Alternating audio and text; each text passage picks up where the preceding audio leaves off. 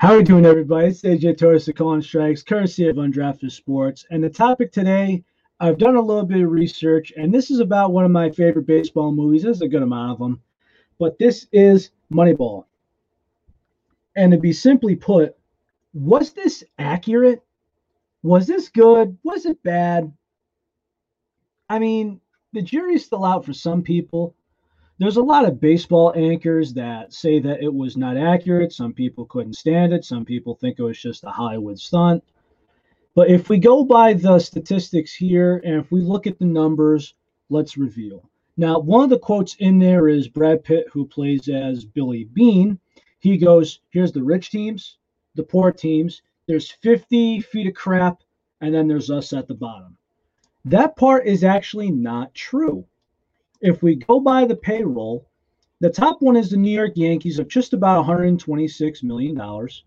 And if we go by over the 100 million mark, we have the Yankees, Red Sox, Rangers because of A-Rod, and Arizona in that order.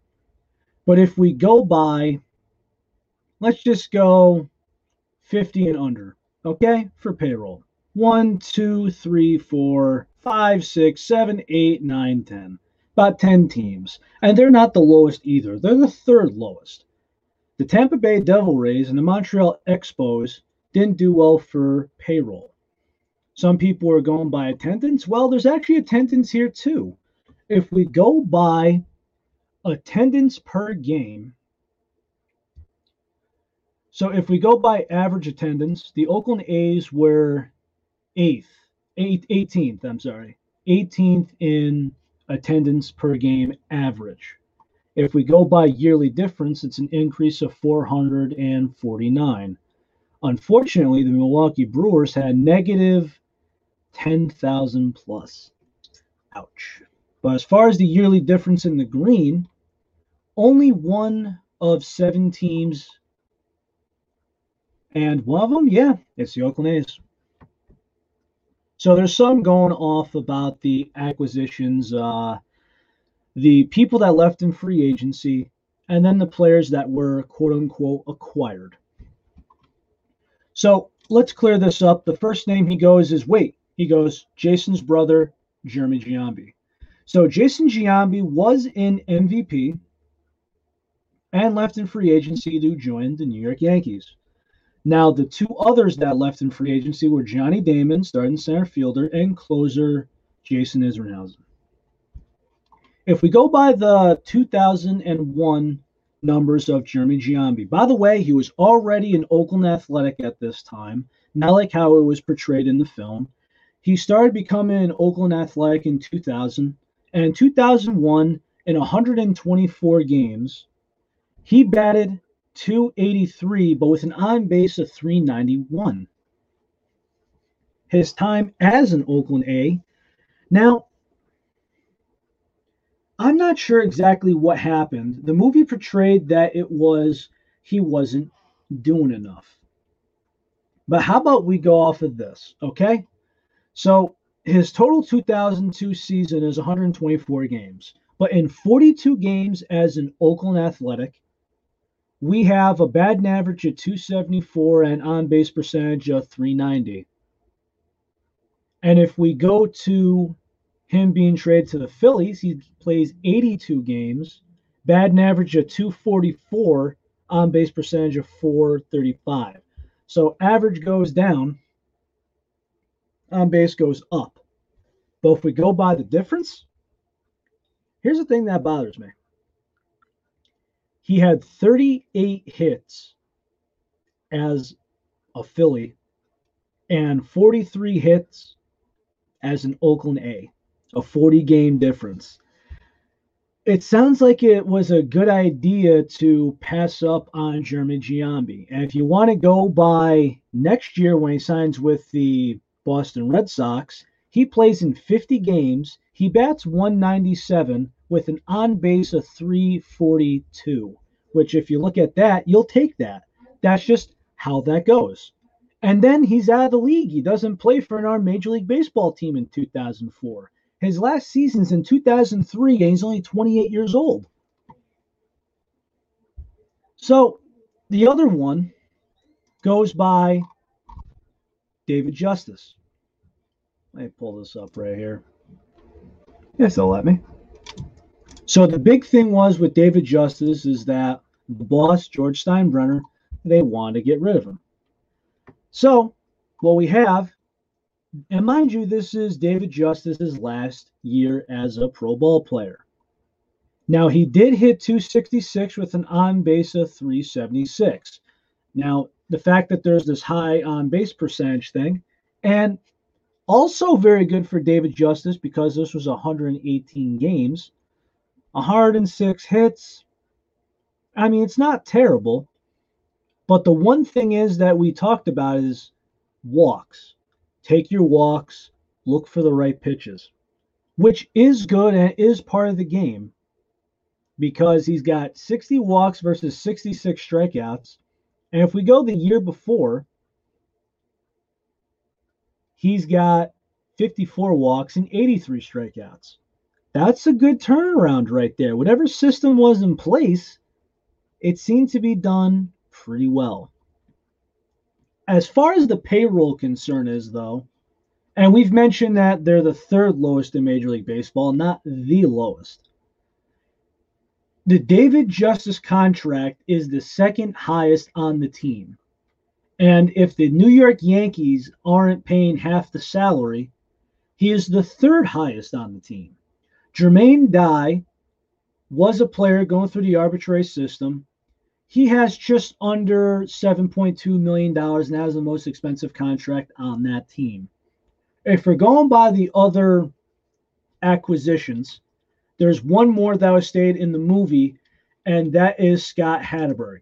Now, this one actually need to be talked about because he was into uh, let's see, he played first base uh, for 91 games, DH for 42 games, and for being paid 900 grand, which a lot of guys weren't paid in the millions, a lot of them were paid in a few hundred thousand dollar category. So he's let's see, one, two, three, four, five. Oh, come on, computer five, six, seven, eight, nine, ten. Okay, 11th guy in payroll, 900 grand. He has a war of 3.3. And if we do bring up Scott Hatterberg, as far as what he does during that season, and he was a catcher converted to first base. So they're like, okay, let's teach you the position. And the fact that there's this thing where it's like, oh yeah, I need Hatterberg on first base okay, but he's not playing first base. The timeline, it doesn't really say so in the movie, but was definitely early on.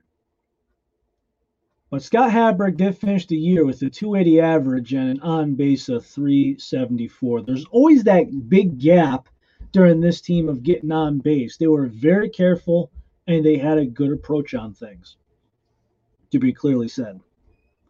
As far as the pitching, it was not really mentioned. Outside guys like Chad Bradford, and the reason why some people are like, okay, the guy throws weird, that's why no one likes him.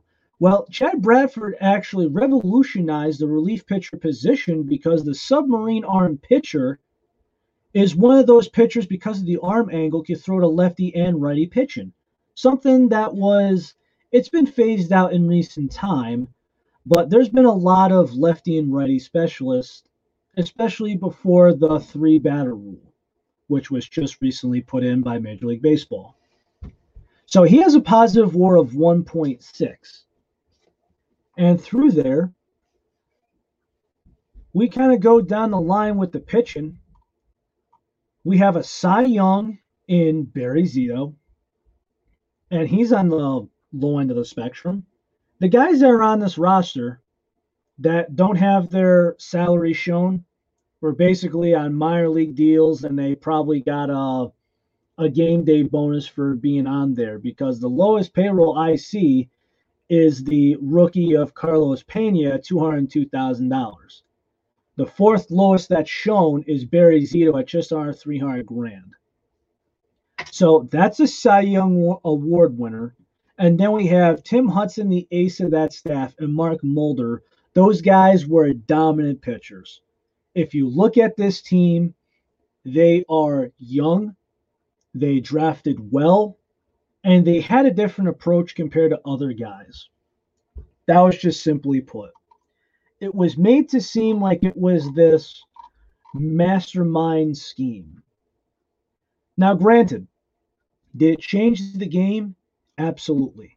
The reason I say that is because there's not a lot of teams that are allowed to bunt anymore. There are some teams that do not allow base stealing anymore. If you look at some of the analytical teams, some of them are saying, like, hey, if that is a 50 50 chance of you getting out, guess what? You're not stealing the base. Or, you know what? A bunt isn't out. Why am I going to do that? National League, it's different, but this is the American League with the DH. Was that ahead of its time? I don't really know about that because to me, it just always just seemed to be a manager uh, decision. New school, old school. I mean, the game has changed within the last 10 years. It's very hard to say.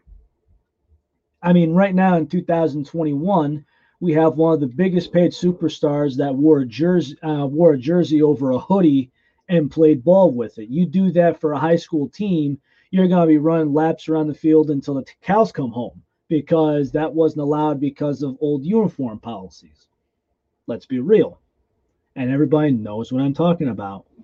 So if we go by the statistics and how everything's been put in place, uh, there is certain things that are true about it. There are some things that maybe aren't exactly true. Uh, with Scott Hatterberg, the guy, was he the guy to make a a big show about. I mean, he did contribute, but so hard to tell with uh, a game like this. I mean, there's so many guys that are on a roster in Major League Baseball, and then there's the guys that are in the farm system, everything like that. I mean, it takes for a championship team, it's going to take about 35 players every single year. As far as was this team very good? Yes. Did they change the game? Yes. Are they overhyped?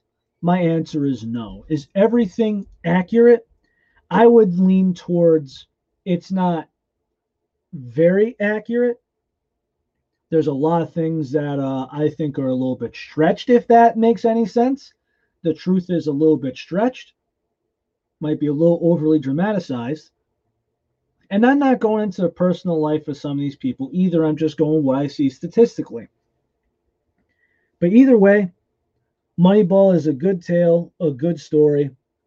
And right after it was shown, well, baseball really changed forever. Good and bad. So if you haven't watched Moneyball, I recommend you go see it and see how it goes. And for anyone that disagrees on this topic, let's talk about it. I am always in the comment sections. Everybody, take it easy. Tell you Mother you love her, and take it easy. Take care.